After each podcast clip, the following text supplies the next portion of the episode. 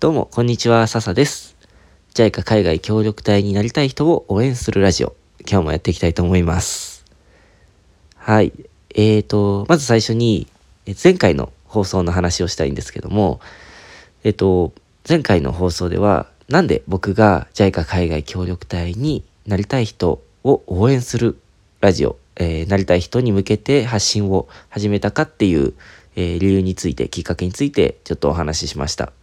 ただ、あの、そういう人たち向けに配信を始めたんですけども、ちょっと勘違いしてほしくないことがあって、一つだけ。あの、そういう人たちだけに聞いてもらいたいわけではなくて、僕の、あの、話してる先っていうのかな？聞いてもらってる人は、だから目の前にいるのは JICA 海外協力隊になりたい人っていうイメージで話してるんですけど、誰が聞いてもなんかワクワクするような、うん、誰が聞いてもってちょっとおかしいな。えっ、ー、と、それ以外の人が聞いてもワクワクしてもらえるような、そんなラジオを目指してます。だって、海外での経験の話とか、ましては、まして旅行じゃなかなか行けない国々、自分で言ったらパプアニューギニアとか、あとタンザニアとか、なかなか行けない国で2年間住んで、で、そこで先生やってたっていう経験、結構面白いなって思う人いると思うんですよね。例えば僕の話だだけでもね。だからそういう、え他の人にもね、面白いなと思ってもらえたら嬉しいんですけども、僕の話している対象が、語りかけてる対象がそういうあの目指してる人だっていうイメージで、あのえー、ラジオを放送していこうと思っています。なので、えっ、ー、と、皆さん、ぜひぜひ、あの、聞いてほしいなと思っているので、JICA 海外協力隊目指してないからやめます、あ聞かないですみたいな、えー、ことにはならないようにお願いいたします。面白かったらぜひぜひ聞いてください。はい。ということでね、えっ、ー、と、今日は何を話そうかなと思って考えていたんですけども、うんと、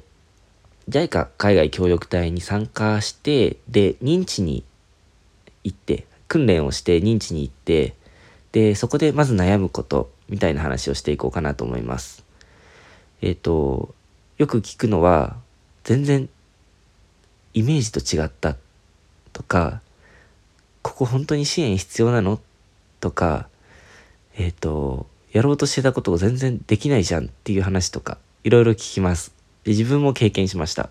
例えばどんなことかというと、えっ、ー、と、パソコンを教える隊員だったとしたら、えっ、ー、と、パソコン教える隊員、コンピューター技術の隊員とか、えっ、と、コンとパソコンのインストラクターのっていう職種があるんですけど、で、そこで、えー、その職種で認知に、えー、配属先に行って、行ったけど、そこにはパソコンがなかったとかですね。あとは、僕で言ったら、あの、理数科教育の授業をやってほしい。え、ー、と、で、先生たちも全然あの授業の方法とかが板書中心でうまくないからあの先生向けにも何ていうのかな理数科教育ってあの理科の授業とか数学の授業の、えっと、先生たちに技術支援技術支援っていうのは技術指導だから教員研修とかね例えばやってほしいっていうようないっぱいアイデアを提供先生たちにも提供してほしいっていうようなことがあの受かった時にはこれやってくれっていうのには書いてあったんですけどもえっ、ー、と、先生たち結構真面目だし、勉強熱心だし、僕の知らないような実験方法とかも知ってたんですよね。そういう授業も実際にやってたり。うん。で、僕が知らないことはそうやって教えてもらって、僕が知っている身近なものを使った実験なんかは教えてあげたりもしたんですけども、うん、これ本当に僕必要なのなんて最初は思ってました。で、そういうふうに思う人も、思う隊員さんも結構いるみたいです。ただ、結構ね、そういうのって先入観によって起こることが多いと思うんですよね。うん。例えば僕だったら、途上国の学校って全然先生たちも技術ないし、生徒たちも学力低いし、だから僕が何かしてあげなきゃっていうイメージね。そういうイメージでいくと、絶対最初に違和感を感じたり、壁にぶつかったりします。で、パソコン単位だからといって、パソコン教える前提でいくと、パソコンがない時に衝撃受けますよね。うん。で、その、例えばそのパソコン隊員さんの例で言ったら、僕の、えーと、知っているボランティアの人はまずパソコンを日本の、えーと、NPO かな？NGO かな？ちょっと忘れちゃったんですけど団体で寄付してくれるところがあったのでそこから仕入れるところから始めてで授業をやっていた人もいますね。うん、で実際パソコンがそこにその学校に来てその人がその隊員さんが教えてで生徒もパソコン使えるようになって先生もパソコンで、えーと、成績の処理とかもできるようになってそれってすごくありがたいことじゃないですか。うん、だけどパソコンがない。いや何もできない、うん、じゃあ日本帰ろう。とか、うん、何もできないから仕事しないで遊んでようとか。かそんな考えに至っちゃうとどうしようもないじゃんとかって言っちゃうと本当に何もできないですよね。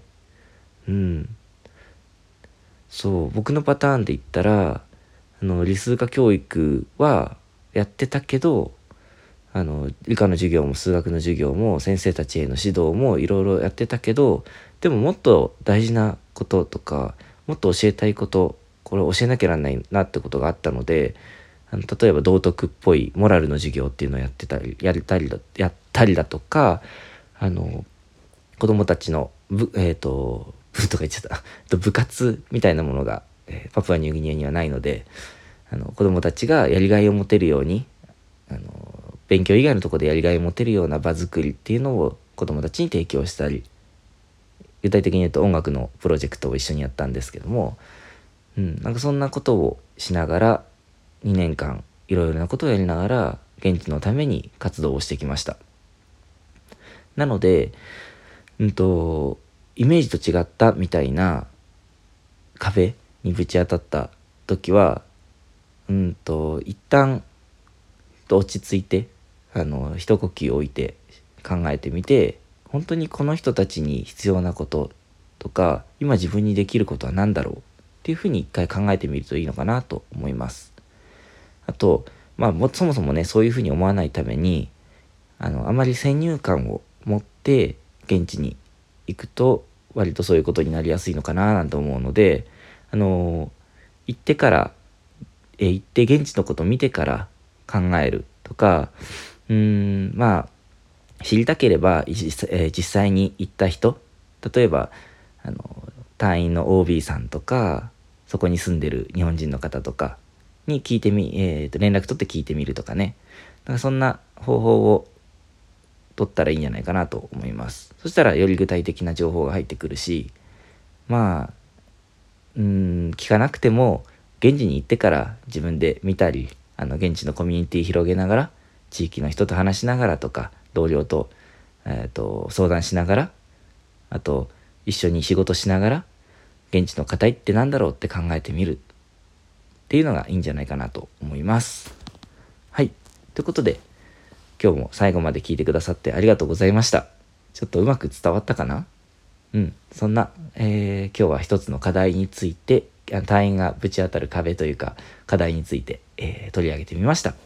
最後まで聞いてくださって本当にありがとうございました。じゃあ、次回もぜひぜひ聴いてください。じゃあ、またね